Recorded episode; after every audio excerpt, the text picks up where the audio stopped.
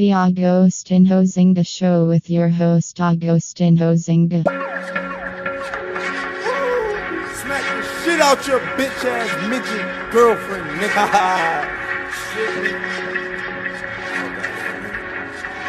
Welcome mm. back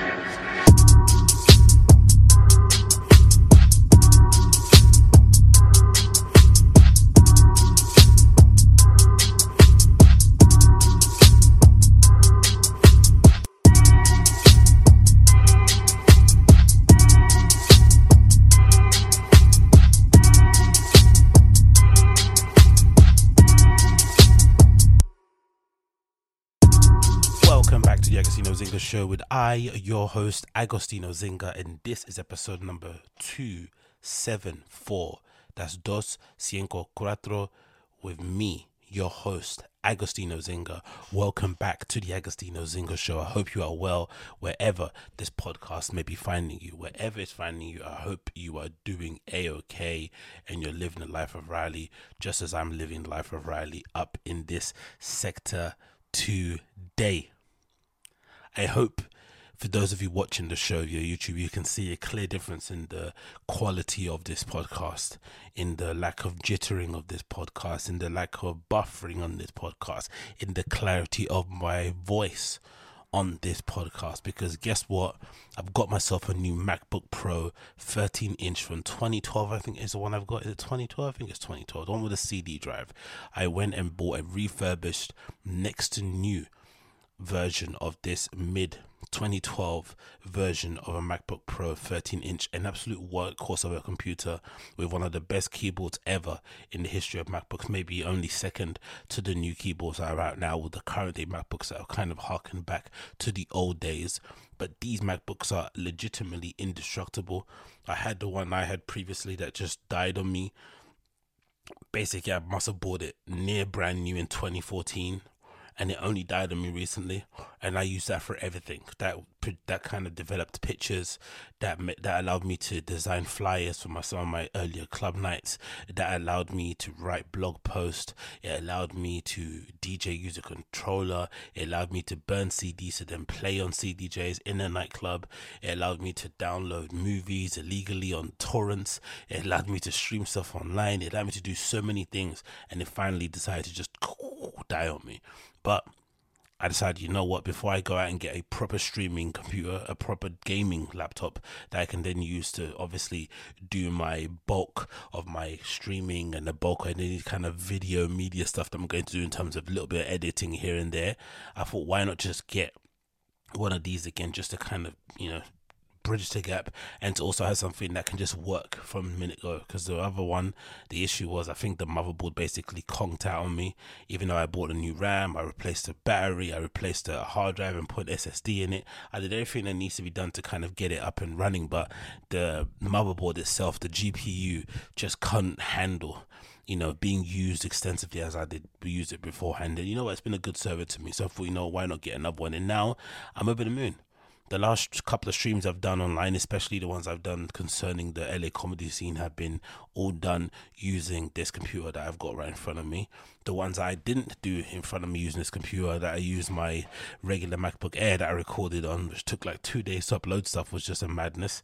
Um, but and again, I'm not complaining because those machines have been absolute lifesavers for me during the most you know darkest of moments, especially when I was, you know, at the peak of the pandemic, unemployed for what 18 months or so, struggling out here. It was good to have those things as kind of an escape from the regular drudgery of everyday life. But yeah, back and ready to go. I'm feeling pumped, feeling awesome. Just before we continue, I thought I'd just give you guys a quick update regarding podcasts and everything I've been up to. If you've been wondering where I've actually been, I thought, you know what, it's better to share these things because, you know, I'm, I'm now a somewhat a content creator, I'd say, a consistent one.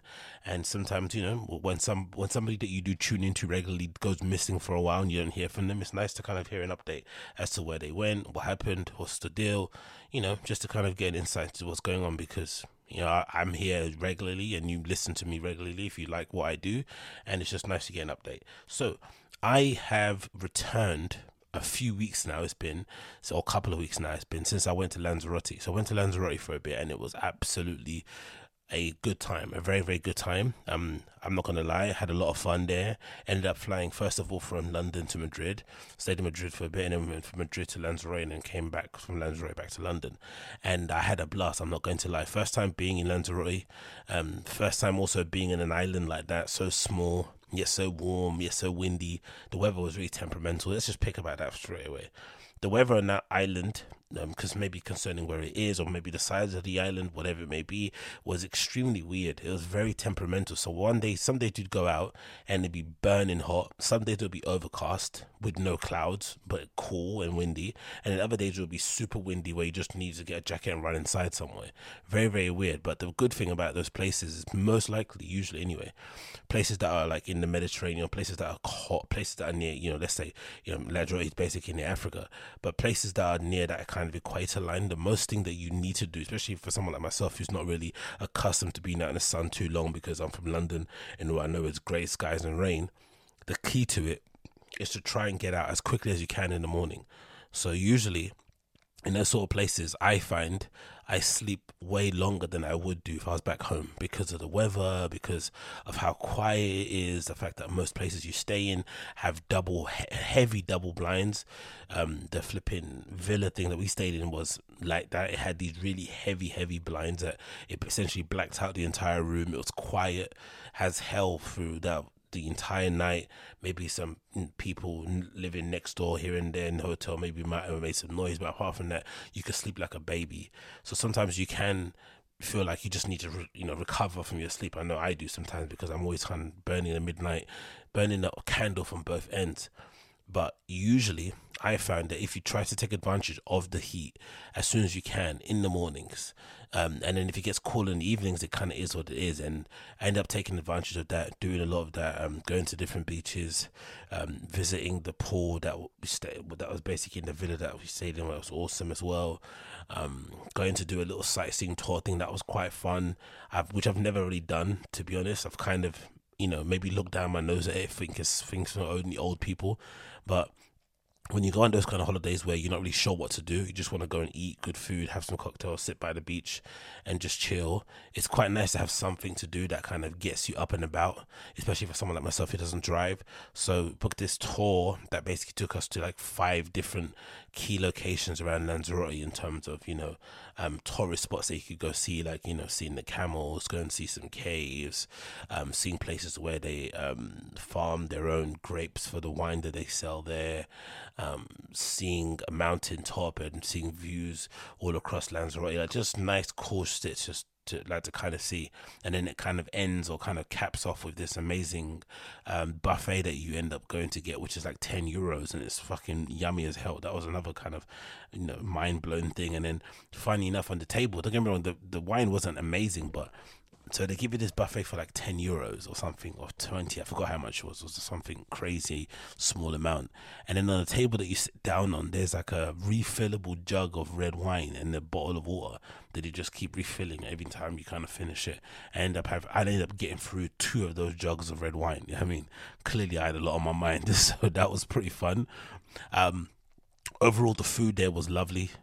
Uh, it was great to go to restaurants and have people say to you oh do you want the catch of the day right? Um, the fishermen have just come in and they've caught a particular fish. You want this to be grilled for you? You're like, yes, please, and it comes, you know, all nicely done, grilled, really simply with a nice salad on the side, a lemon that you squeeze all over it, some potatoes, and boom, you're basically done like really really nice and it's not covered or drenched in sort of unnecessary sauces to kind of make it t- more taste make it more tasty when really the taste of the fish should be enough as it is. But of course here in the UK we don't really get the best fish in it so you kind of have to do whatever you need to do to kind of get it banging or get it busting as some people would say.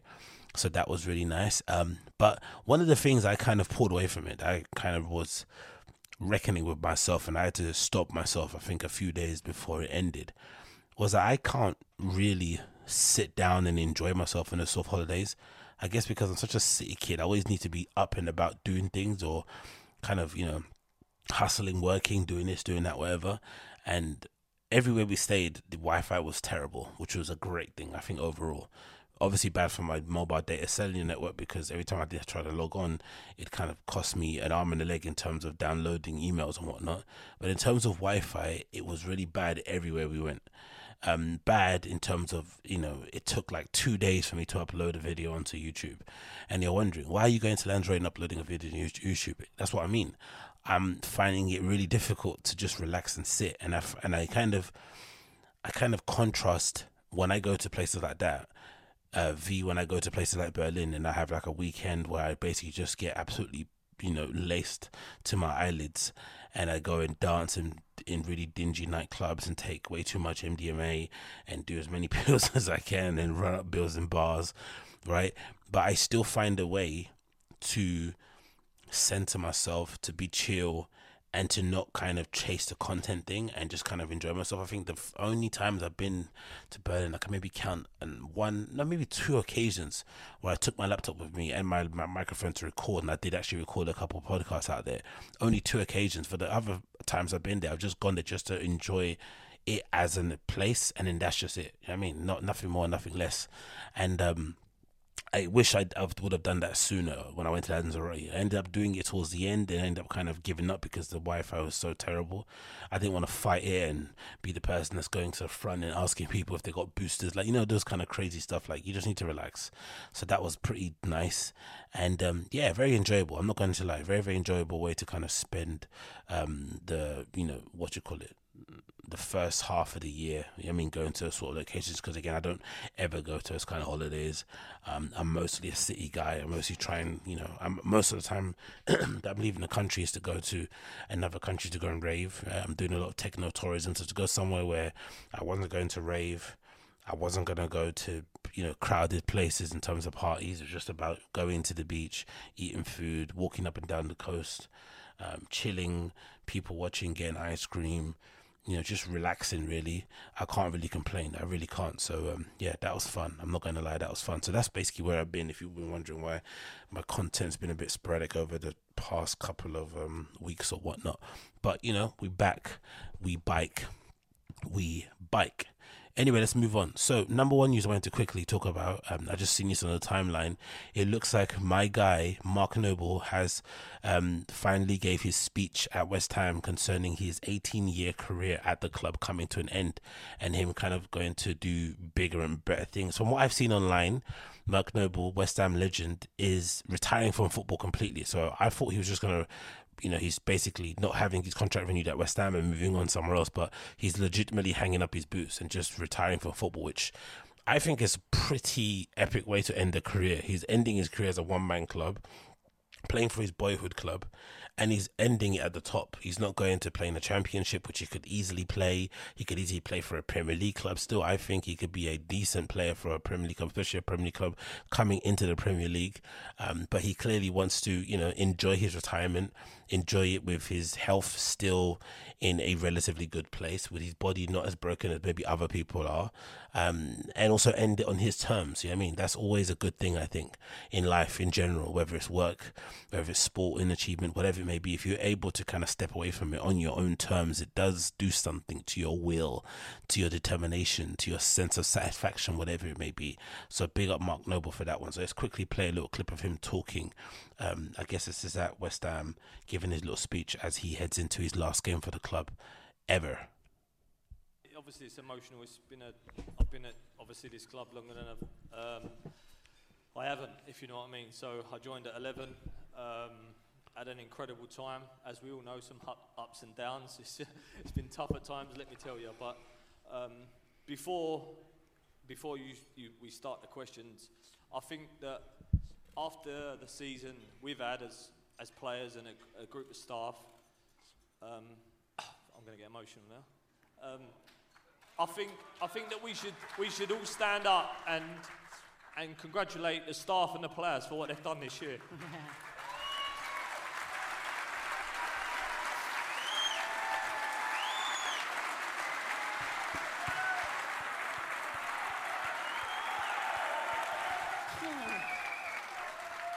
Um, as I said, sometimes uh, you, you have to really uh, roll up your socks and lace your boots up and go again. And um, for me, the last two years, not playing as much, but being able to share the times with the boys has been um, amazing.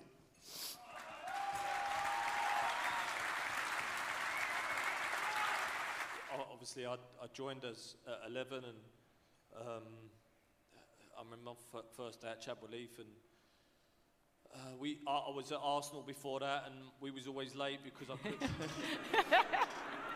yeah, yeah, I know, I know. Um, and uh, we could we couldn't get there on time, and West Ham had, was clear that they, they wanted me from a young age, so um, joined at 11, and, and obviously I haven't looked back, but when you, when you when you're a supporter of the club like everyone here is, you get to, to to play for West Ham, and you get to captain the club you support, um, you can you can honestly say that I've probably lived everyone's dream in here. One hundred percent, man. Absolute legend, and it's weird because I actually went to school with this guy. Like, I think I'm pretty sure you went to school. It was either it was definitely secondary school, so all of secondary school, and then for sure was it primary school. It wasn't primary school, but one thing I remember from young was that he was always good at football, and this was when we were all trying to make it. We were all trying to be pro. We all went to get signed. We all had dreams of playing in the park, and Arsene Wenger's car breaking down outside of the park, and there's him seeing us play and wanting to sign us. You know I mean, we had these really weird fantasies, but there were a couple people in our year or in our kind of you know um, school in general who were basically pro at that age, right? At that young age, imagine they were coming into school wearing England kits, playing for the England, you know, under whatever they were age they were, playing for you know proper Premier League clubs, wearing the the kind of kid version of it. It just used to freak you out, like what the hell? I'm playing for this Sunday League team with Pro Star kits and Umbro shorts and Adidas socks, like just mismatch of mismatch, and you're coming in decked out head to toe in sponsored gear with your initials on it, like cars picking you up, like crazy stuff. It just used to blow your mind.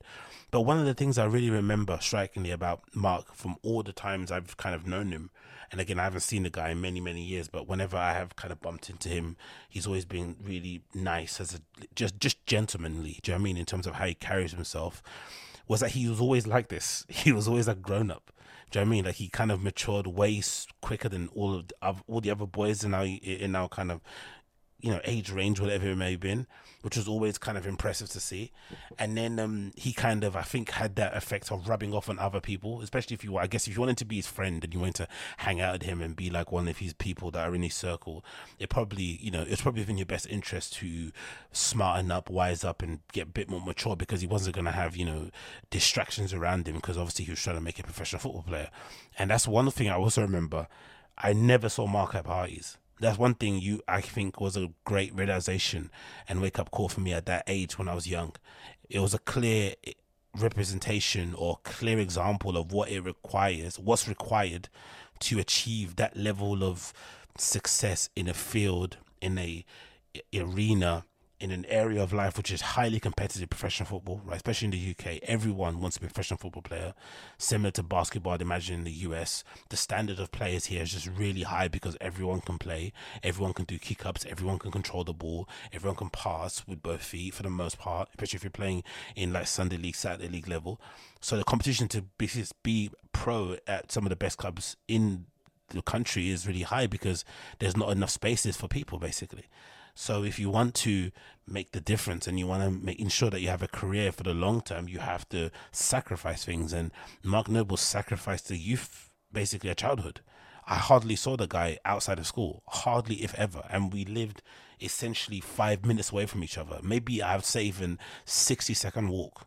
One time, yeah, where when I used to live in Beckton, we basically lived around the corner from each other, and I hardly saw the guy outside of school hardly, hardly ever.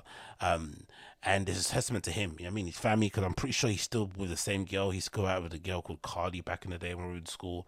I'm pretty sure he's still married to her now for uh, to, to this day. They have kids together and stuff. He's probably still hanging around with the same group of friends that he was with back then. Small circle, tight circle, family and friends only. And he sacrificed a lot back then to be successful as he is now. So much. And it's interesting too because at the same time that he was being pro, and I, I remember when he was at Arsenal and he went to West Ham, and again, it's weird too because, you know, people think of, you know, Mark Noble as this kind of workhorse midfielder kind of keep it simple type of guy. But back in school, he was incredibly skillful. I don't know if that gets coached out of you or if that was just a kind of a personality you have when you're young and then you kind of evolve into the player that you want to be when you're older. But he was very, very skillful when we were younger, incredibly skillful. He used to score goals for fun. He was more of an attacking midfielder than he was a defensive. Like, interesting how things kind of change in it. But regardless, going back to the story, there was another guy in our year too who I won't mention because, you know, it's just out of order to kind of get people you know names out there and make it seem like yo you're trying to diminish one person. But it was just interesting to see how different lives can turn out when you're both just given the same opportunities in life to basically you know solidify your future and play you know the, the greatest sport in the world at the highest level right in terms of football. But there's another guy as well that mark was playing with at the same time who they were the only two guys who were basically pro at that time representing england representing premier league clubs or like championship clubs at the time. Maybe they were at the time. And he, i think at that time that guy was playing maybe reserve team football for them at that time. It was fucking insane how the level they were but then suddenly out of nowhere I remember seeing Mark Noble randomly once driving a Range Rover Sport somewhere around here when we were young, thinking, "Whoa!" Do you know I mean this? I went to school with this kid, and he's driving that at this age, absolutely insane. And then the next time I saw the other guy who career didn't work out for him, I see him outside of an Iceland with his top off, with a pit bull. Do you know I mean? With his hand down his trousers, like acting like a bad man, and I'm like, "Wow." This is really strange because when we grew up, he was never on, you know, badness or anything, never on that sort of time. And then suddenly, I don't know what happened. Maybe, you know, maybe not being, not being able to sign pro and maybe whatever else happened in life kind of changed him and maybe he got bad influences. I don't really know. But I just remember seeing that and being kind of reminded of just how quickly life can change for you. I mean, you get given all the opportunities and then a couple of bad choices here and there, and then suddenly you're on some other path that you probably never had any idea that you were going to end up being on. You're just having to make the best of it. So it kind of, you know, it's a shame, but it kind of is what it is. But yeah, um, big up to Mark Noble, absolute legend. 18 years of service at West Ham. He'll go down as absolute legend. From what I've read online, it looks like he wants to go um, to boardroom level from what I've seen, I've seen articles talking about coaching. I've seen articles talking about him being a director of football, which I love. I love the idea of maybe him spearheading that to be a trend with some younger players coming up now. Maybe when they're retired, there'll be a lot more of them maybe going into boardroom type stuff. So we have a plethora of absolutely well. Um, well educated, experienced players in the highest levels of football, boardroom level, dictating things. That'd be awesome. The similar way that they do it in Spain, they have it in Germany, in certain parts of Italy too. Now nowadays, you know, I mean, come football ex players coming in and occupying those positions and kind of steering the club in the right direction in terms of overall vision. That'd be sick to see. So you know, wish the guy success. Obviously, going forward, I think he'll be completely fine. He's always had a good head his shoulders anyway. But I'm sure you know, ending the career the way he did, you know, again, like he mentioned, not being able to play as much was probably a bit bittersweet, but still, man, he played at the highest level, played for his local boyhood club, was able to represent, you know, for the club throughout all the leagues that they played at the time he was in there. So yeah, big up to Mark Noble, man, absolute legend of West Ham, bona fide legend, actually, absolute bona fide legend. Next, we have this concerning news, really, really concerning news, especially cons- considering how much of a fan I am of both of these artists and the group overall. So it looks like Young Thug and Gunna and the entire the entire roster, it feels like of YSL, um, have been wrapped up in a RICO indictment. Um, the charges are pretty heavy. Um, the only silver lining I would say is that this is a this is a this is a state police um, RICO charge and not like a federal one in terms of the FBI. And the FBI, from what I know, when they come after you, it's usually coming after you because they know you're gonna go to jail, you're gonna go to prison. Sorry, they have a ninety percent conviction rate. Um, you know the numbers are always silly when they do come after you um, they can obviously take you and basically send you to prison as opposed to jail. And you have to usually, from what I've read too, you have to serve 80% of your sentence if you get charged in the Federal RICO Act. Whereas if it's state, you only have to do like 60, sometimes 40% of your um, overall time served in jail, which is different to prison. And from what I've read, prison, especially if you're into supermaxes and your social confinement, is way worse than being in jail, even though a jail sounds like an absolute crazy house to be in in general. But overall, real sad, sad situation. I'm going to play a clip here um, featuring the DA of Fulton County in Atlanta speaking on the RICO charge against Young Thug, Gunna, and the entire YSL. Thank you, Chief Bryant. Um, today, I'm joined by the Atlanta Police Chief, Chief Rodney Bryant. Stop it, do it again one one moment because this is really low. There we go. Let's do this again. Hopefully this works. Internal. Boom, boom, boom. Let's get it up to there, and then put there. Cool. Should work now. and as well as my sheriff and our sheriff, Sheriff Patrick Labatt. Um, we are here today about a grand jury indictment that was returned um, that included not just Jeffrey Williams, which is of some notoriety and media attention, but about 28 defendants that operated within our community between the time period of 2012 and 2022. Um, it is our allegation that they operated as a criminal street gang and commenced to do havoc in our community. That havoc includes um, crimes of violence, um, crimes of thefts, crimes involving drugs. I've made no secret about it, nor any apology that as the district attorney of Fulton County, my number one focus is targeting gangs. And there's a reason for that. They are committing conservatively 75 to 80 percent of all of the violent crime that we are seeing within our community. And so they have to be rooted out of our community. I said just a week or two ago, it does not matter what your notoriety is, what your fame is.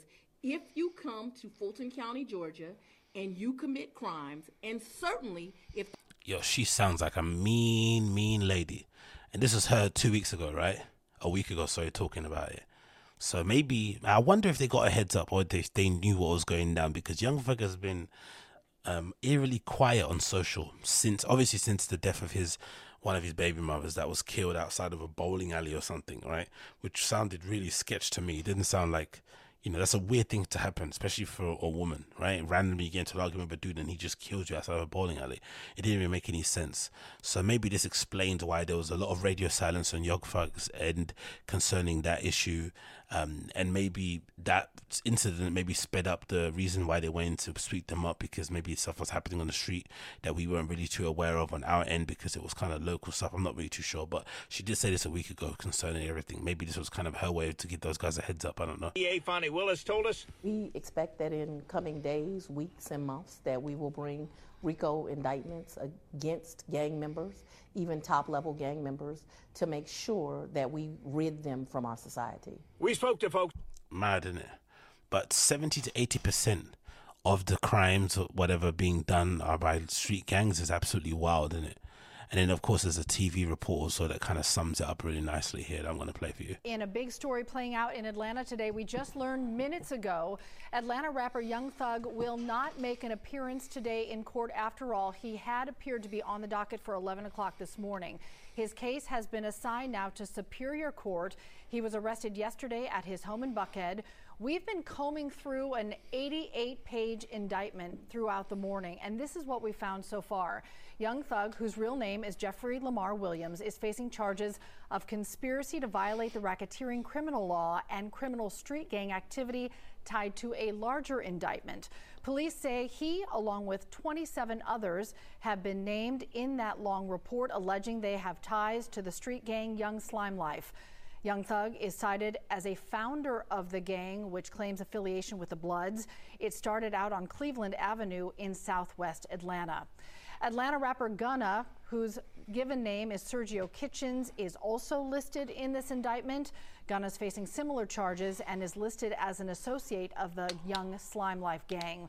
The indictment ties Gunna to the gang, citing his very own music videos and social media as evidence. We've been combing through this report line by line. The case doesn't just stop there with Young Thug and Gunna. It also involves rapper YFN Lucci, whose legal name is Rayshawn Bennett.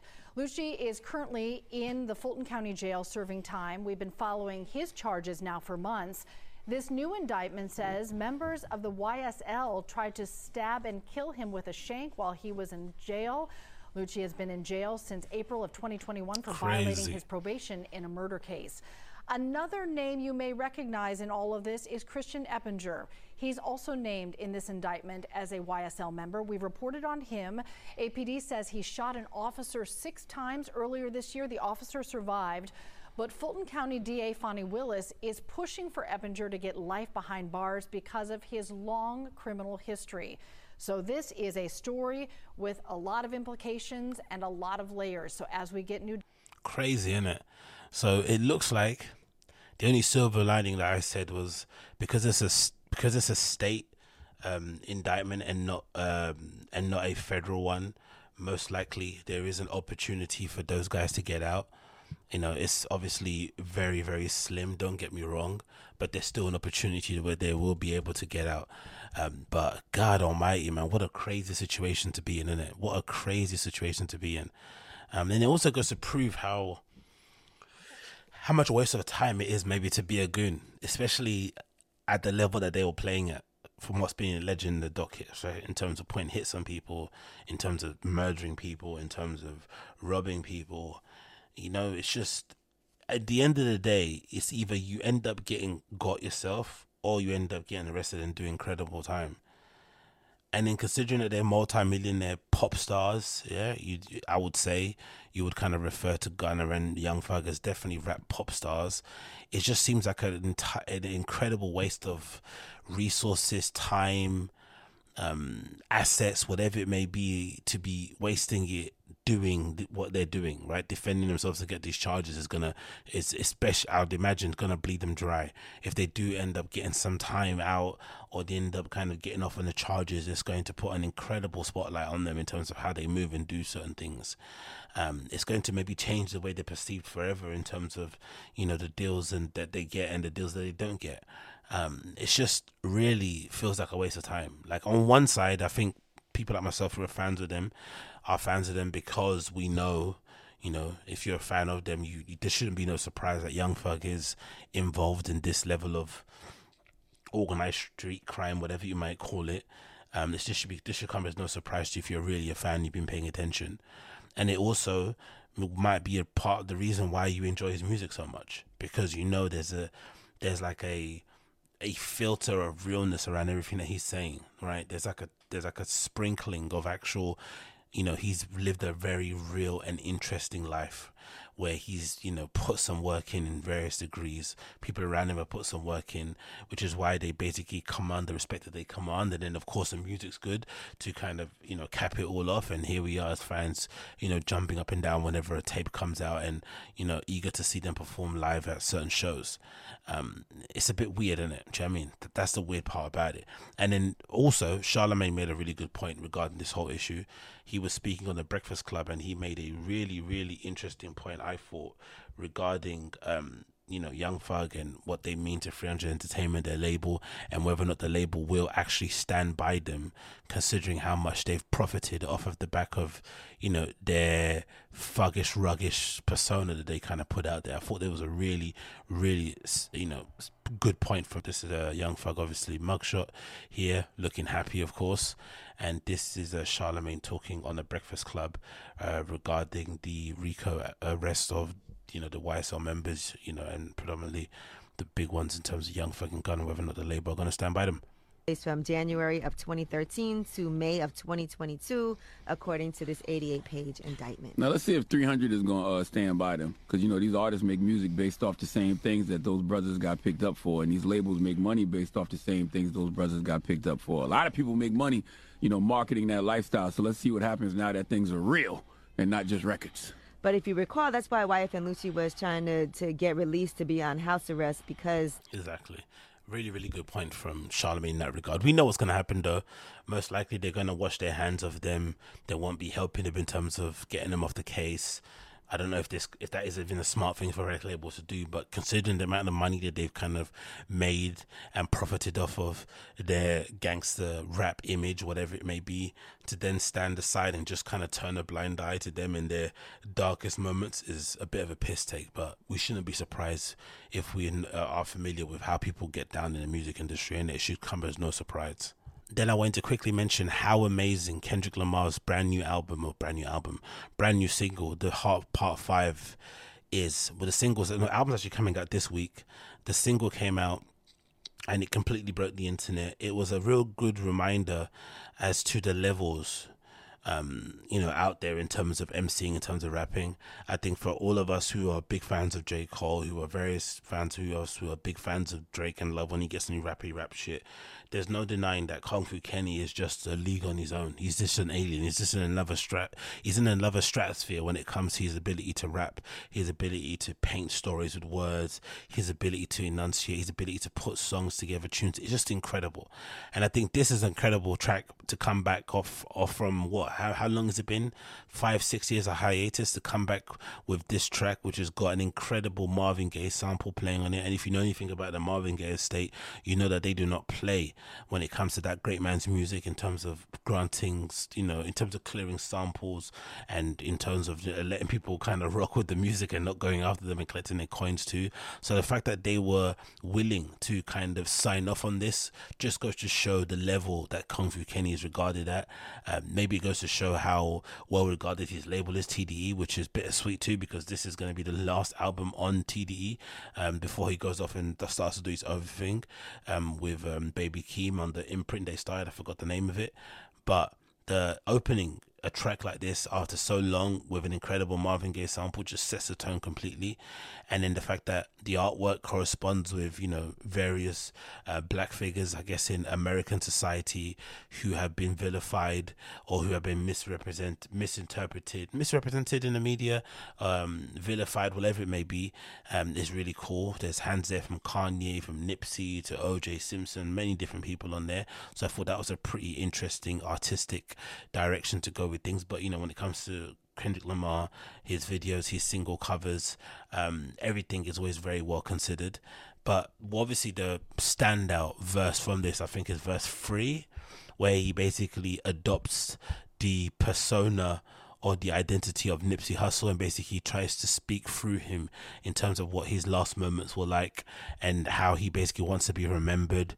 Um, when I first heard it, like again, the the annoying thing about social media is that this obviously broke all over social and everyone was talking about it, so it wasn't a surprise. But still, when I actually heard it for the first time myself, it legitimately made me emotional, legitimately. And again, I wasn't the biggest Nipsey Hussle fan in the world, but I still was familiar with his music. I still played his albums.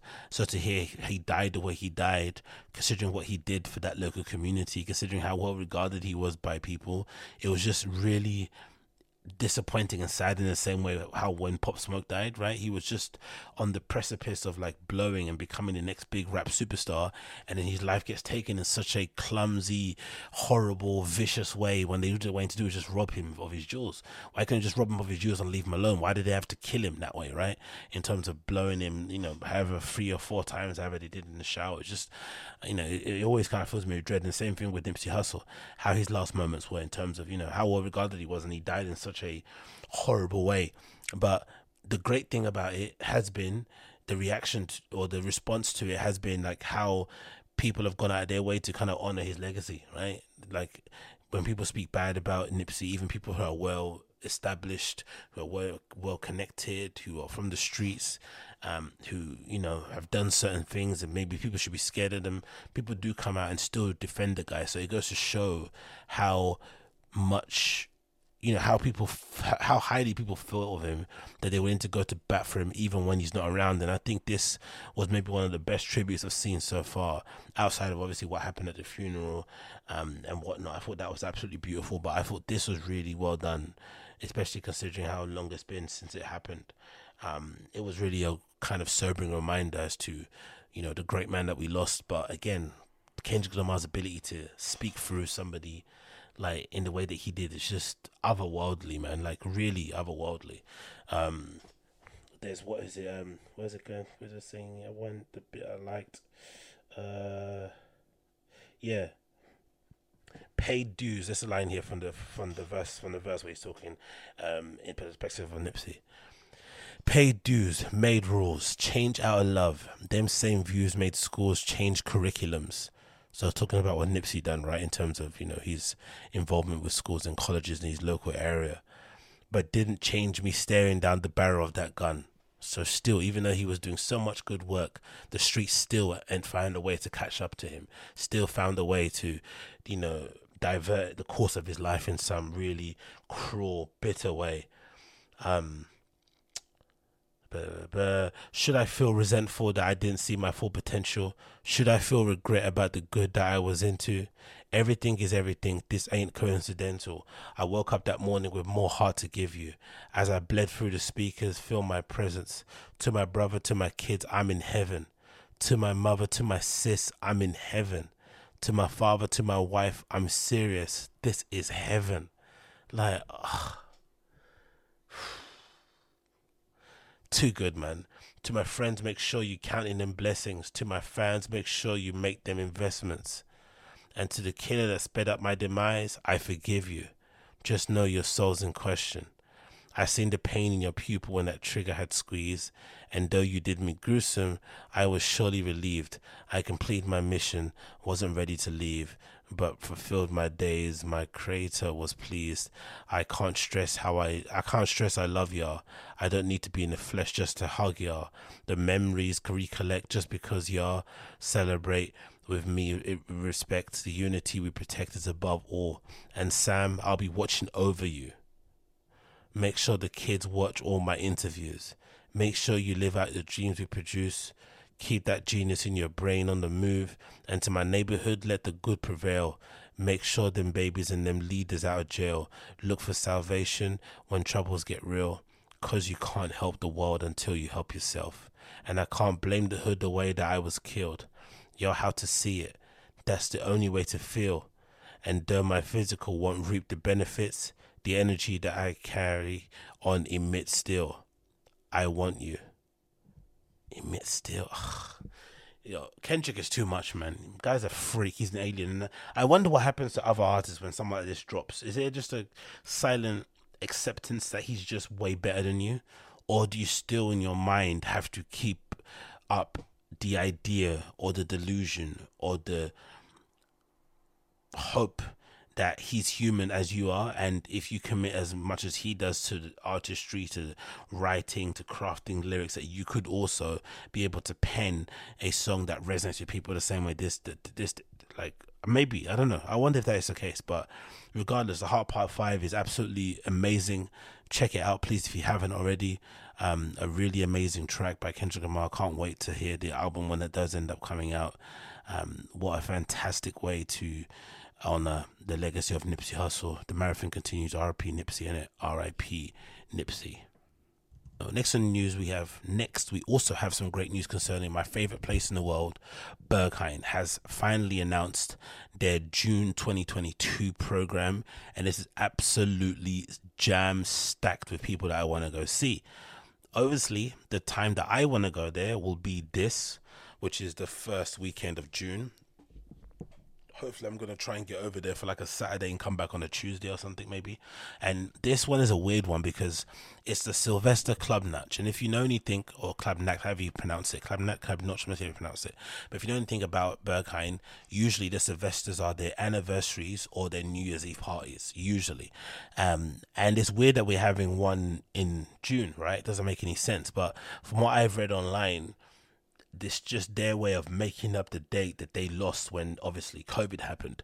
So they wanted to do this a couple of times, and obviously COVID happened, and then they had to close down for a prolonged period of time, and then you couldn't have a full amount of people in there, so it didn't make sense to have these kind of parties, blah blah blah blah. So they're just making up for it and throwing it in now, which I don't really get because why not just do it later when it's obviously the time to do a um a New Year's Eve, New Year's Day kind of party. Um, I don't really understand doing it now, but as a punter, I'm not complaining. The lineup is still stacked with people that I'd like love to go and see. The great thing about it is that it's stacked with people who you would consider to be mostly residents, with a sprinkling of guest people here and there, but it's a mostly residents filled lineup of people, and I love that. That's one of my favorite things I love about going to these sort of parties is that you get to see actual residents, and usually because it's all residents, it means that a lot of the people who will be in there will be quote unquote regulars, who everyone seems to be obsessed by these days, but they will be right. That's who's going to be there for the most part because there's not really big you know, fancy guests that they're getting in and flying from all over the place. It's usually people who live in and around the city or in neighboring countries or whatnot, or people that just play there often. You know I mean? So I'm really looking forward to that. And also, it's going to be a weird one because it's one of the only times I can count, maybe on one hand, I've been to Berlin and specifically the Berghain when it's sunny. I always go during the winter. I always go maybe you know the months between October and February when it's cold, cold, cold, cold, cold. So to go there and have the ability to go there and dance with strangers and you know and, and just enjoy the DJ sets on a very sunny day is going to be an experience. Maybe I have to change what I wear in terms of the clothes and stuff that I put on because usually I'm always decked out in my double sole shoes and bomber jackets and stuff. But if it's going to be this warm, it might be a good idea to go there and just you know skin up a bit. Do you know I mean? And absolutely enjoy myself in whole different way, which I haven't never done in a nightclub. I don't think I've ever been in a nightclub and been completely topless. There's always some sort of crazy t-shirt jumper thing that I'm wearing, so I might actually end up having to do that. So I'm really looking forward to this going forward. Um, the fourth of June weekend. Looking forward to it. So far, tentatively, the lineup reads as follows for Berghain Dr. Rubinstein, Etapp Kyle, Fadi, Mohim, Fadi Mohem, um, Josey Rebelle, Julia Huxtable, Luke Slater, Natty Series, Norman Nodge, Rolando, Sedef Adasi, who I really want to see, and Steffi. I might have to go back and recount what I said about Natty Sears because I, I, said when I went when I went last time I didn't really enjoy her set at all. I thought she was maybe the weakest out of the entire lineup, but I'm open and willing to have my opinion changed on her again. So hopefully we'll get to see I'll get to see her play. Then at Panorama Bar they have the following people playing: um, Boris Carcita, Chris Cruz, Gerd Janson, the absolute Don. So it's going to be great to see him playing Panorama Bar. Just imagine it's going to look. Jennifer Cardini, who's essentially, you know, Gerd Janson's um, clone, but she's still decent enough in terms of DJ. So imagine seeing them back to back. That'd be pretty sick. Um, you got Kekilomo, um, Kikelomo, sorry. You got Kittin playing. wow. Lakuti, Marcel Dettmann back to back with Kittin. So she's going to be playing twice. Crazy. OK Williams, Roi Perez, Ryan Elliott, Tama Sumo, Virginia. Then in the XXX floor, which I've never been to. I'm not too sure if this might be the place where they hold snacks. I'm not too sure. I've never been to that floor. It's going to be Nemo playing back to back with Castro, Pablo Bozzi playing there. You got Peach on Fuzz playing there. You got Richie, Soundstream, and Vale Budino. And then another space which I've never been in called the Elec. How do you pronounce that? The Electraus The Electroca Kustischer Salon or just Salon, yeah. And the person playing there would be Baker and Book uh, and Baukammer playing live. I see mostly live acts, right? You got Jaco Jaco, you got Kirko Couchin, you got Exia, you got Alessandro Andriani, Debbie Chia, you got Genus, you got Luigi Di Verneni, you got Mary Lou and Massimiliano Pagliara. So absolutely stacked lineup of people um, playing on that weekend. Can't wait. It'll be super fun. Just go there for Berghain, chill a bit. You know, if I can't get some time off from work, I'll work from home maybe the couple of days I'm meant to be there and then fly back on the first plane after work or something. It's going to be absolute barnstorm. I really can't wait.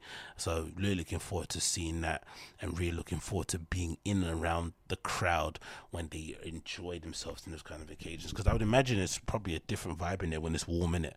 Because I would imagine so. I really can't wait. Honestly, I've never been to a city when it's warm it's always when it's cold, so it's going to be great to see it alive that way with the open airs and having a beer in the park and stuff, and going for a bike ride, maybe going for a little jog before the rave. I don't know. There's many things I'm planning on doing, so I'm really looking forward to it.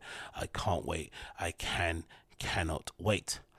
On the other end of things, we have concerning news about Berghain going on there. I've saw this um, posted on the Berghain subreddit. Again, if you're a fan of that club and you're a fan of that city in general and you want some news and some insights of what's going on on the ground with some people who would regard themselves as locals and people who regard themselves as um, regulars of the club, definitely check out the Berghain subreddit. It's definitely a good resource.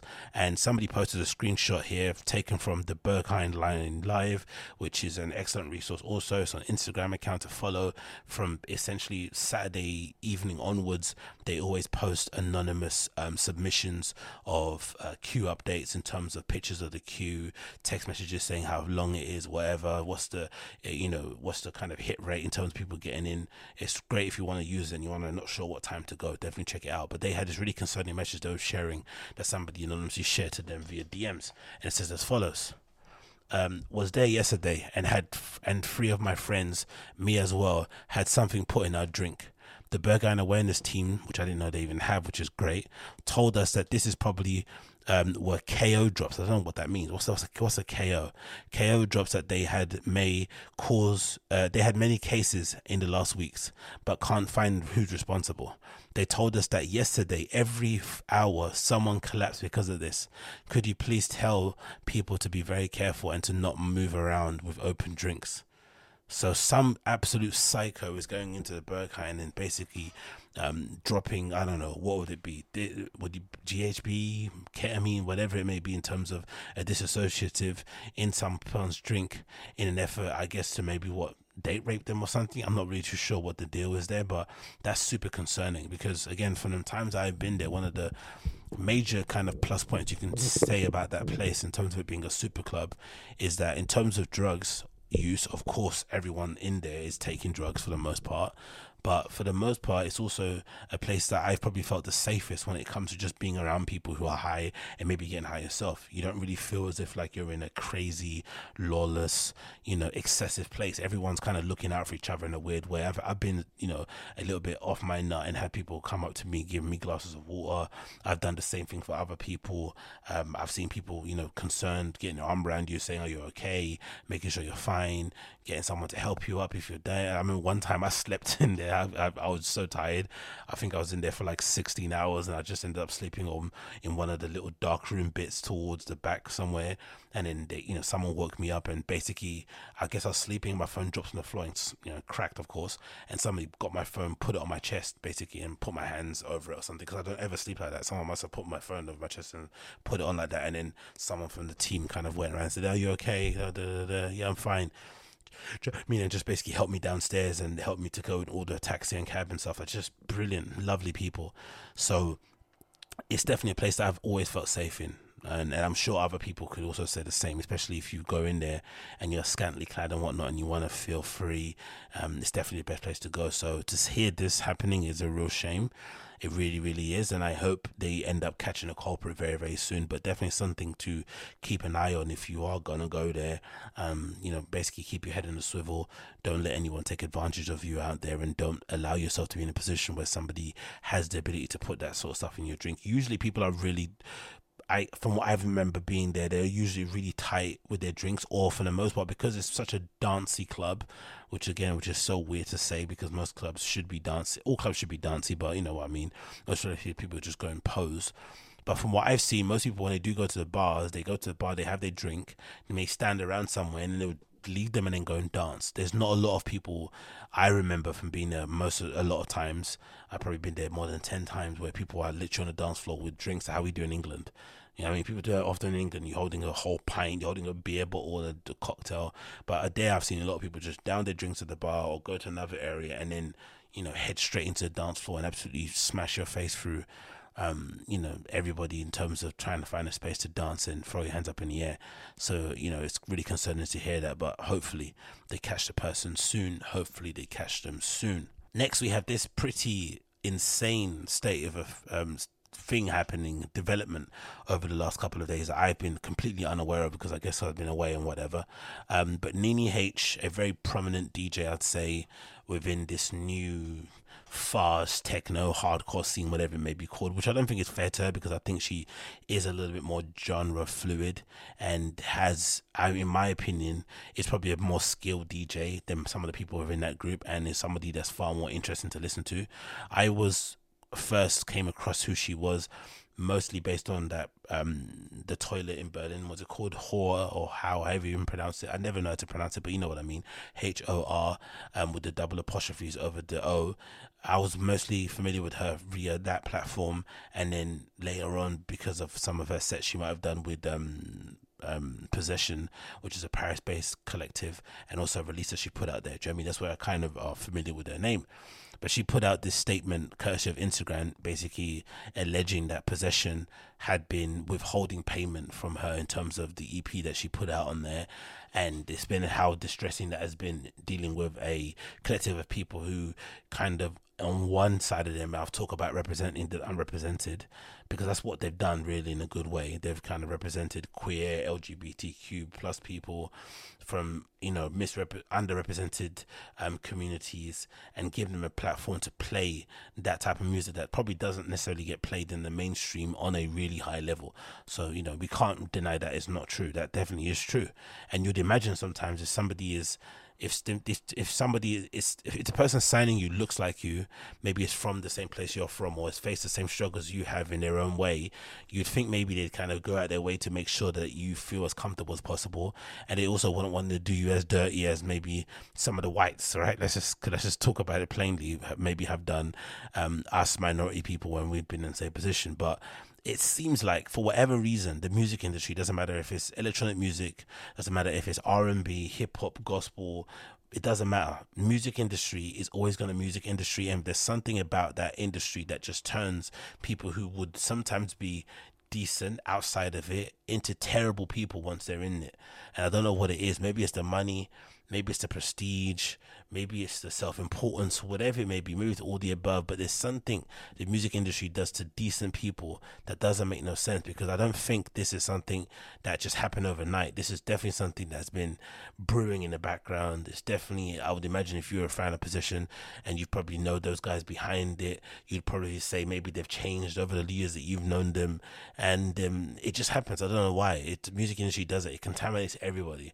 And unfortunately the person that always suffers the most is the artist and then of course the fans because you know if the artist isn't in a good zone to make music then we're not going to be serviced. So it really is a lose-lose. But anyway Nene H made the following statement. It's a bit long but I'm going to try and get through as much as I can. It says as follows. Dear friends and family, this message is from uh, my producer side. I keep it 100% real since I started, musically as well as personally. I own up to my mistakes and I take things that don't work out with grace. Releasing music since 2017, I have really, I had really good and really bad and okay experiences with various labels. My focus has never been only one genre, so my music has been risky to release for the labels at times, which is why I respect labels that trust in my music and take financial risk, which is insane to think in it. Some labels don't like to put out releases from artists with their multi-genre. Like, how does that make any sense? Isn't DJ Kicks and essentially that, isn't it? Or most like I've listened to not even DJ Kicks. What's his name? Jimi Jules has got an album out at the moment. Jimi Jules who's signed to Innovision. It's called Plus, and there's like you'd uh, you could easily say there's maybe six different genres covered on that album. And if anything, that makes him that should make him a more appealing person to book and more interesting producer to maybe think of in terms of if you're putting a project together. Some I'm sure that album will end up getting Jimi Jules way more looks than if he just put out an entire album full of, you know, um, amb- uh, what what they call it? Is it ambient house? Whatever that genre is that they play. Do you know I mean? Just sticking to one genre is really bizarre. Why would you do that? Especially if it's a producer. Maybe as a DJ, it probably makes more sense as a DJ if you want if you want to get really kind of anal about it. But it still doesn't make sense regardless. Anyway, we continue. We move. But it's also clear to me that this is a business. Nothing wrong with focusing on the financials as well and, and think of what sells, quote unquote. Nevertheless, I think that it is important not just to exploit producers, newcomers, or artists my size, just because artists will gain gigs because of those releases.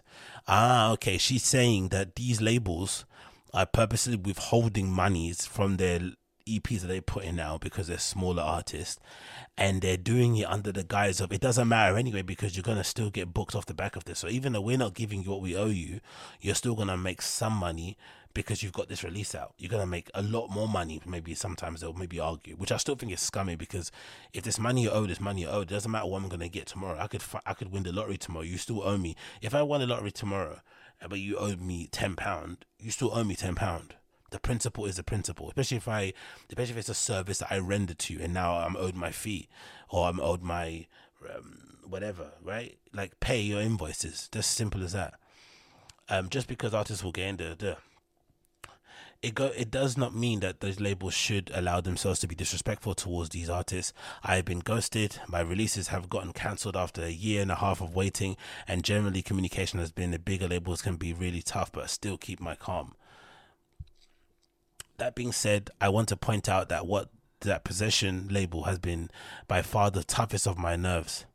the EP I released on last year sold out very quickly, and it's still being played everywhere. The fact that a European person of privilege in the middle of the pandemic, where I had needed the money, earning thousands of euros from my own music and still not paying me, just left me an extreme bad taste in my mouth. Awful. Not to mention that they are sold out of the records without sending me even one copy of the record. That is classic music industry scumbaggery, isn't it? They sell out your entire record. They don't pay you for it, and then they don't even send you a couple just so you can have your own collection. Cool. Um, I also learned that this is an active choice of the label during working with the production, with the distribution. Sorry. On top of this, I've been trying to have a conversation, but I'm being completely ignored. So they're ghosting her, of course it is getting extremely disheartening to make further releases for me. Um, I have, I hope this message reaches the people and exploited artists speak up about it and their experiences. Also, I want to show that the, the, the way to newcomers that this is not okay to be ghosted by labels you are working with. If you cannot build a good and genuine relationship with a label, don't give them your best music because they don't deserve it. And dear labels, please do not ignore your artists. Generally be interested in them as well as their music. We're all human beings at the end. Exactly. Especially when it comes to that. You would imagine part of the reason why you would want to be good with your artist is because you'd want them to create good work. So you want to be pally pally with them. You want to make sure that they feel good about themselves and they're in a good mental space and they feel loved and they feel welcomed and they're in a safe space and they can ask you whatever they need da, da, da, da, so that you can get the best work out of them. That's what you'd want. And then and again as a human because you're in this weird you know dance electronic music scene that not a lot of people get it's just nice to have another comrade, in, in arms that you could kind of moan about stuff with, talk about gossip about certain people. It's just a nice thing to have. So the fact that they go out their way to just, you know, um, ghost people, ignore them, make them feel less than is really disheartening. Anyway, continues. My last thoughts on finding solutions generally also for producers. One, artists and DJs, you can join um, Aslice, where producers can be paid personally from DJs who are playing their music while touring.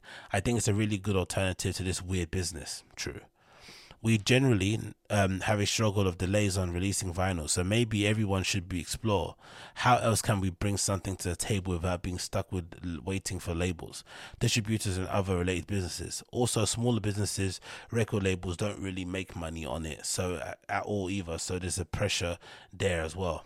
Hope for hope for fair work environment for all for artists that release music.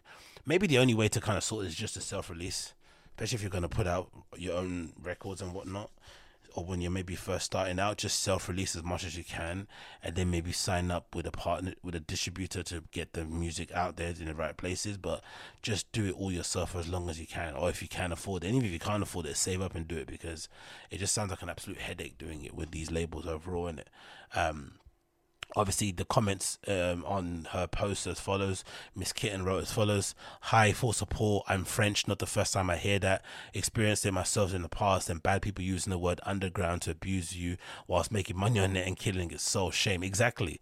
Possession you know kind of sell themselves as an underground dance collective which they probably were at one time. Now they've definitely they can't say that they're essentially you know the Paris version of flipping Boiler Room to this to some extent um, they're still doing good good work in terms of bringing up younger, you know, artists and people who probably didn't have a shot at making it. But you know, the facts are the facts. So that's interesting to see that you know in the Paris scene, people are talking about them and how d- dirty they do people in business. Another person, Dave Clarke, of course, he says, not surprised.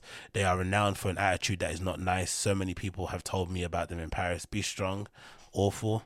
Another person, Ellen Allien, says, "Oh no, this is, isn't respectful. Please clear the situation. Our techno community means to respect each other." Nene, so sorry to hear that. Wow. All the big dogs are coming out. DJ Rebekah said this is not the first negative story coming out for possession that I have heard. A blight, different experiences. I'm sorry you have had to a rough time, and thanks for your honesty and openness. I am still waiting for your follow up on whatever. Duh, duh. Uh, Julian Muller says, I'm really sorry to hear this, but definitely not surprised. It's also their way of treating newcomers and up and coming producers on the booking side. Stay strong. Oh, okay, they do it to, okay. They healthier and more good labels. Hyperaktivist says, yes, BB, it had to be said. Now repeated until it can respect, hopefully start to see a change. More realness, less hype. Sending my love. Be respect. I love that kind of catty stuff, right? More realness, less hype. I wonder why they're saying that. Why would you say that? Why would you say those kind of things concerning that kind of label? Juliana Huxtable came in. Loads of people have come out and supported um, Nene. Wow. Say this, sis. Sorry to hear this, and I hope they act expeditiously. Um, H- HK Patch Babe say the same thing. Full support. Really fucking sorry to hear this. Uh, uh, Prada Monroe says thank you for sharing. I am Patrick Mason says don't let them don't let them dim your light, babe. Big love and respect though to you. Another person says experiencing the same thing with them, still waiting for the contract to be signed and never received a copy of the vinyl I'm on. Holy shit. Another person, Jensen Helicopter says, I'm with you on this way. Sis, I love you so much. Jensen Helicopter is again another amazing producer, man. One of the best electro producers out there. Definitely check him out. Um, I love you so much. Thank you for having the courage to speak out about this horrible problems and broken situations. This toxic behavior of powerful labels, promoters, exploiting the valuable only for their own capitalist needs to stop. Possession Techno, y'all need to do better. So absolutely strong words from them. And let's hear what Possession Techno said in terms of response. This is as follows. We went on an adventure of the label during the period of pandemic without the having measured and extent the administrative work that is um uh administrative work that is represented. It was a spontaneous gesture which allowed us and artists to exist in the context of global confinement. Are they saying is this something that they written in French and then translated into English on Google or something? It sounds mad it was never a question for us not to re- remunerate the artists. Why are they using all these mad words? Just, to, okay, um, not to remunerate the artists according to the agreements that we have concluded and the contracts that we have signed with them. There was never any question of minimizing their work, their talent, their music, or confidence they brought to us. We are aware that without these artists, our activity would not exist. Duh.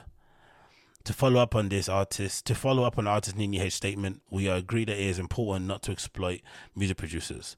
We did not know how to manage the essential, the essential work in the activity of a label, nor knew how to surround ourselves with the qualified people who could have prevented us from making these mistakes and failing so far behind and falling so far behind so on artist payments.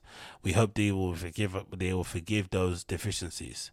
We are committed to sending all artist royalty statements as soon as possible. We recently hired a full time administrator as part of our team to manage these issues and administrative matters of our event productions. With our sincere apologies. So they don't really say they're going to I guess maybe you could say royalty statements, but they don't really say they're going to sort out the payments ASAP. Maybe they just don't have the funds to do so. But at least they fronted it and they put it up on their feed. They didn't hide it behind their Instagram stories and shit. But it is still concerning that they only did this because they got called out. That's the only thing that always bothers me about this sort of stuff. It's less so the response because the response is what it is. You have to basically say something and try to protect your back. But it's the fact that you never responded to me directly and you only responded when it started to get sticky for you on social media you didn't want to look bad in front of your peers and whatnot, people in the industry. It's really, really odd. I don't really like all this. Um, people in the comments saying, shame to this. There was a time and effort made for the promo artwork and staggered releases, so I could imagine that paying the artist should be the first priority would be good to hear other artists' feedback on the experience of possession releases. Um, was it just Nene H who experienced this? Unfortunately, you won't hear much more from other artists because it requires a lot of bravery to say these sort of things. Because I would imagine when you say these things, it probably does blackball you from the industry in some way. I'm pretty sure there's things that I've said on this podcast that I don't even remember that have probably put me in a bad light or have maybe blackballed me to certain people that I probably have no idea it's been blackballed to. Unfortunately, people in the music industry are just sensitive like that, especially when they um, when they partake in nonsense behavior, they tend to not really take account for their own actions or self reflect or try and change or just kind of point the finger at whoever is calling them out and basically turn them into the villain. So the fact that she came out and said this is a big deal, and it's also no coincidence that everyone came out and rallied behind her after she said it, but they didn't come out and step out and say it when she was going through what she was going through. Do you know I mean? That's that's basically to tell you everything you need to know about the music industry. Um, another person said zero response to fans about missing merch to items too. Oh, so they've been really running business terrible. Another person says, please release the reggaeton hard techno dance mix with Rosalia. That sounds horrible. Why would you want that? A reggaeton hard techno trance mix. Or is, or is that person making a joke? And donate the profits to. Ex- oh, okay, so I think they're making a joke. And donate to exploit artists and interest rate or charity delay. Okay, cool. Another person says, hire the right people. If you don't, if you can't, if you can't do the work as you are growing with a team of professionals, um, grow. I know that many want to keep the team small. I don't know. Shut up. What you're saying there. Another person says, and you want to say to me that you forgot to pay the artist. Another person here. So yeah, the response hasn't been great. People are definitely not happy with what they're to say. Why apologize instead of just professional respect for the beginning? Exactly. Good point. But yeah, man. Um, again, I'm not surprised. I think in general, these labels they don't know what they're doing. Um, these people in the music industry always get corrupted, especially when they get a little bit of success. It's the kind of standard fable that kind of runs through the entirety of the music industry scene.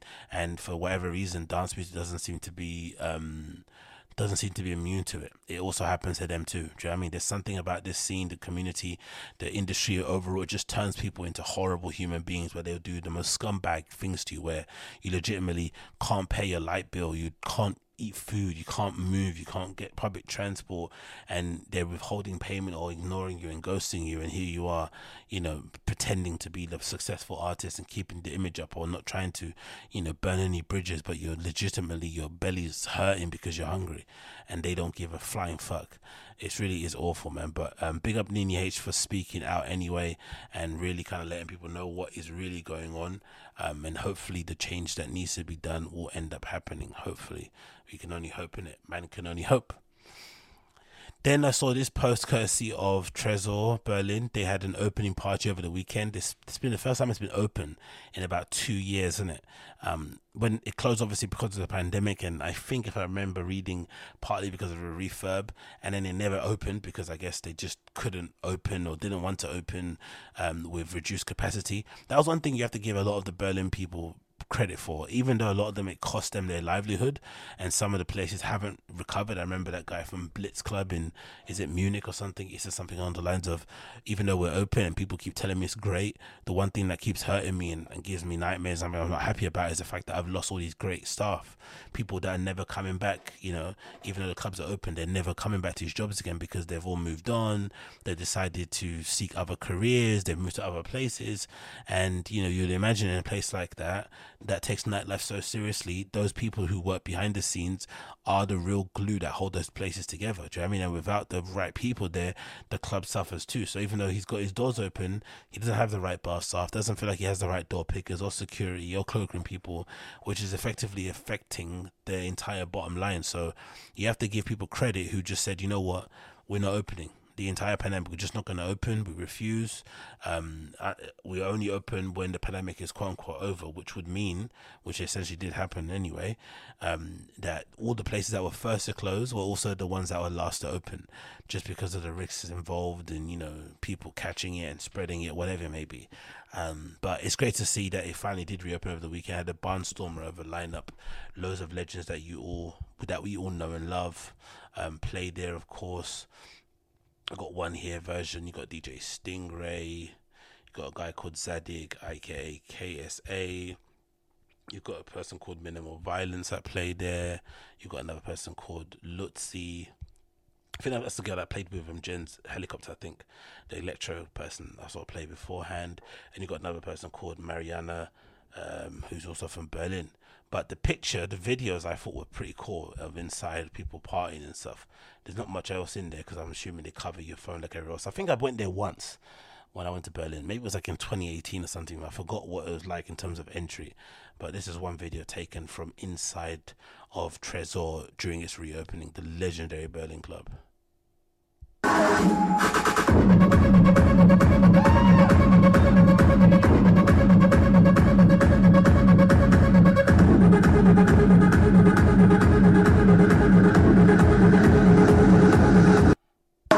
Yeah, pretty decent, isn't it? like amazing looking club. Um, you, we've, the funny thing is when you see Trésor, you see other bits of other clubs around the world, and you think, oh, they copied it. No, so it's usually the other clubs copy Trésor because it's a legendary place. So um, it's got so much history in there. Um, so many things I could talk about in terms of the club itself and the documentaries I've watched, which I'm not going to, you know, bore you to death with. But definitely check it out if you haven't already. Um, there's many cool documentaries on YouTube that will kind of tell you the story that you need to know about the place. Um, I wish I could translate this. This looks like a really interesting um, review of the actual show. Let's see what the person said about this. Can we translate this here? Inspect speeches. Nope. Uh, let's see if we can Google this. Is this Spanish or is this in Italian? It seems Spanish to me. Yeah, it is. Uh, it says the person that went there, right, with the mark on their hand with the Tresor, what is it, lighters, I guess I'm assuming, matchsticks. Says, What a session. It has been marked with the dynamite. I have no words about the piece of sound system. The, obviously, the sound system was amazing. It's another level. To listen to something like that, you have to take a plane. The bass sounded very fine. I had never heard it like that. And the piece of chicken coop I have set up in the front and the fence with five Spaniards that I have met in the queue the, for the joint. Okay, so he bumped into some Spanish people and had a joint. They told me you're the fucking master for having told us where to go. How the bastards have messed up. cool. So clearly everyone's having a good time there. Great review of the place itself.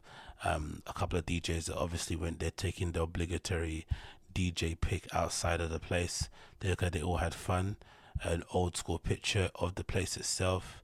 You know, some cage warriors there. Is that Sim? Who is that playing there? Is that the guy Sim? That that DJ? I think so. But yeah, it looks pretty decent. Um, another place that I probably might end up visiting when I'm there. Um, hopefully the first weekend of June. Fingers crossed. Fingers crossed. But yeah, what an incredible space, isn't it? What an incredible looking space. Can't deny.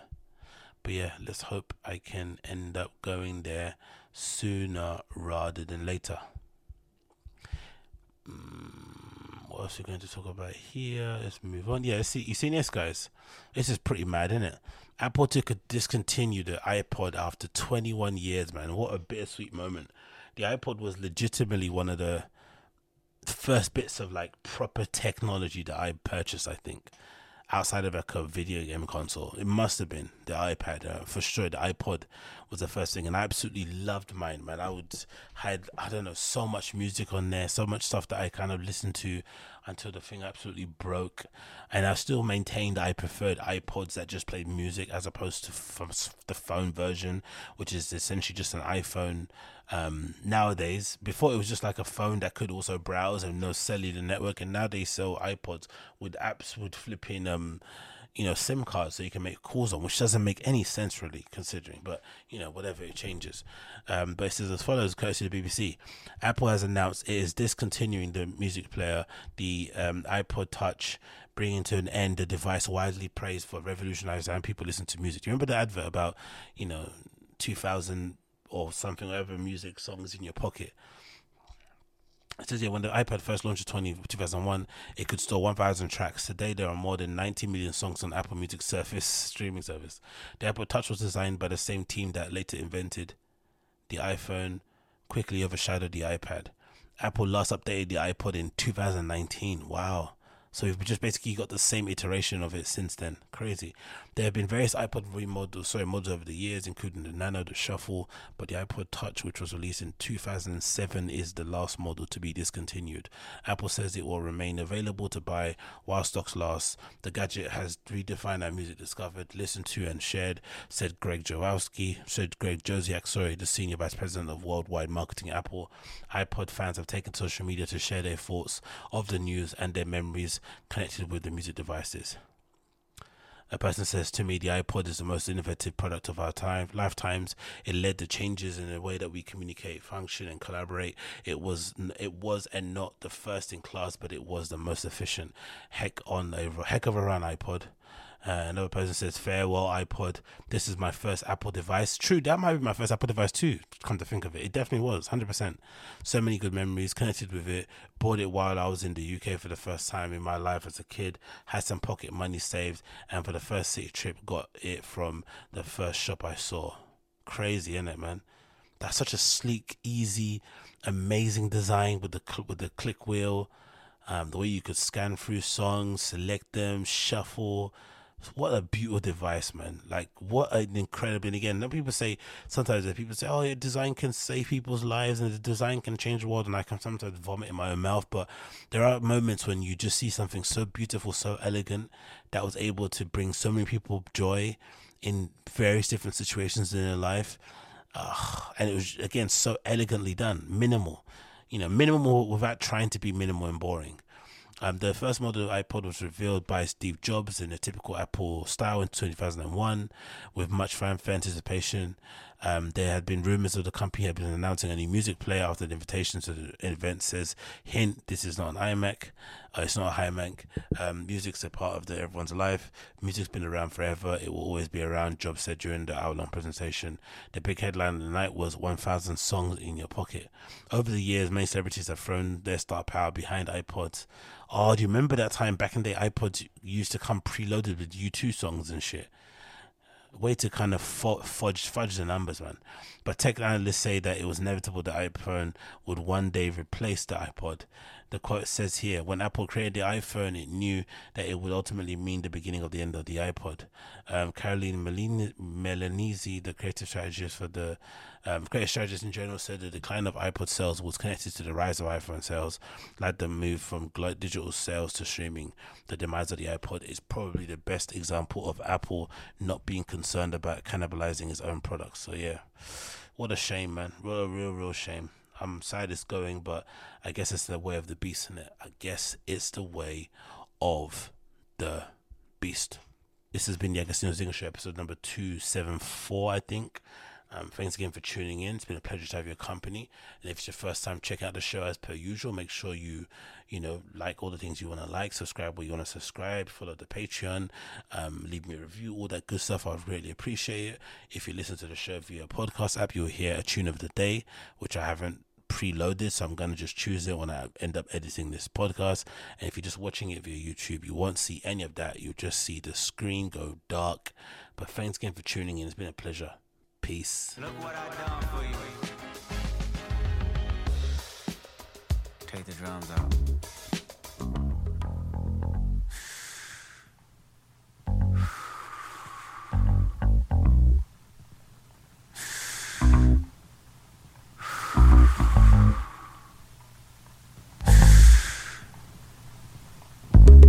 Celebrate new life when it come back around. The purpose is in the lessons we learning now. Sacrifice personal gain over everything. Just to see the next generation better than ours. I wasn't perfect, the skin I was in that truly suffered. Temptation and patience, everything that the body nurtures. I felt the good, I felt the bad, and I felt the worry. But all in all, my productivity has stayed urgent. Face your fears, always knew that I will make it here.